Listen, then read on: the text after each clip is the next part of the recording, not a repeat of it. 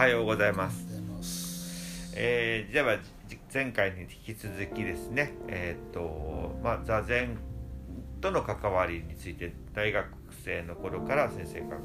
座禅を始められたってところあたりからお話また聞きたいと思うんですがいかがですか？はい。えーっとお前回お話ししましたが、うん私は教養の3年目頃から、えー座禅を始めました。で当時は千葉大禅の会それまあそれから千葉大医学部の受討会などにも参加していましたが、えー教養の3年時に、えー当時人間禅の房総支部の夏の摂心医が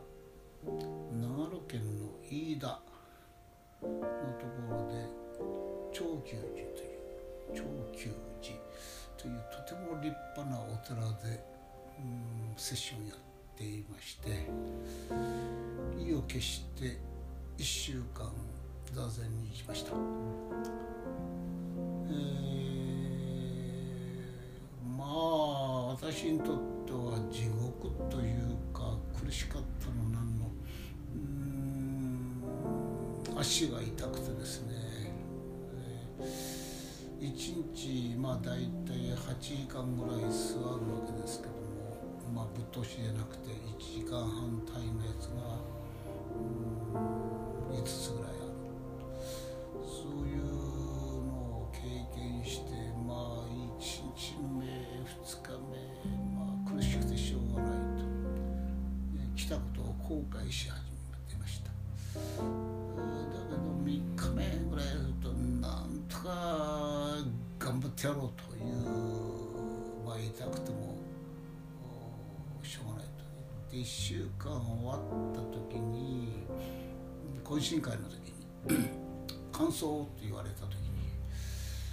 私は二十何年生きてきたけどこんなに一生懸命頑張った1週間は初めてですというのは私の印象感想でしたで 誰か先輩が「来年も来るか?」と言われた時に「いや私は来年は自信ありません」と。でもまたいつかは来たいというふうに言いましたら多分マセンロシだったと思います「お前来年も来いよ」と言われていやそれからその当時の柳沢任道さんとか内田千京さんとかそういう方から励まされて「お前も来年も来いよ」と言われてなんとか約束させられてしまったんですね。でせ先生覚えてらっしゃるかどうかわかんないです、うん。私もあのせ初めて房総道場の接心に行って、うんえーっと一番最後の懇親会の時に太田先生から質問されましたよ。あのあの来年来年君はあ次も君は来るかって言われたから「いや次は自信ありません」って言ったら「いや次もぜひ来なさい」って言って全く同じことを多分その時言われて私も最初の接心っていうのはまあ全部じゃなくて半分ぐらいしか参加できなかったと思うんですけれども、まあ、それまでは一中高とかまあ多くても二中高2回続けてぐらいのあのやつを数ヶ月やったぐらいで接心に、まあ、誘われて行ったんですけれども、まあガラッと雰囲気が違って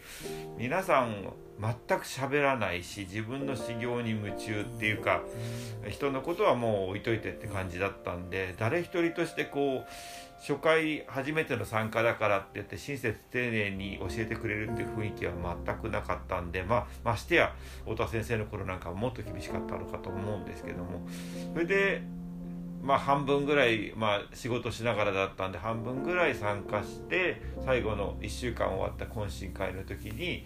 まあこういう体験をしましたということで話をしてもう太田先生がその時に愛の手をちょうど入れてくださって「じゃあ君は次回も来るかい?」って言われて「いや自信ないですね」って言ったら「いやぜひ次回も来た方がいい」って ちょうど言われてたら思い出しました今、うん。はい、同じこと同じことを、はい、先生が質問してくれました。すいません話の腰折っちゃいましでそれでですね、えー翌年に専門の1年生になるんですが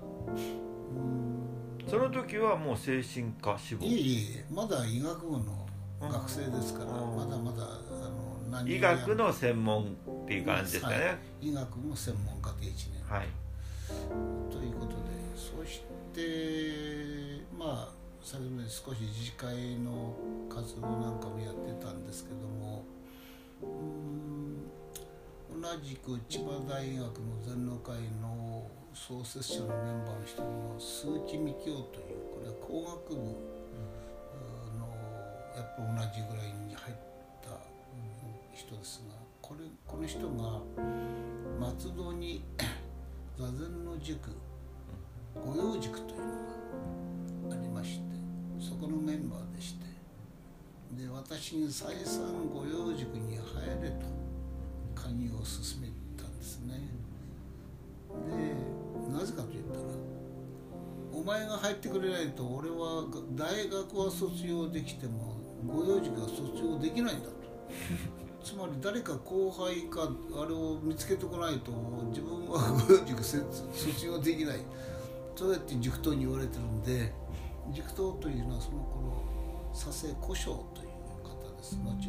後に人間禅の第二世総裁になられる方なんですがその方が「お前を入塾させろ」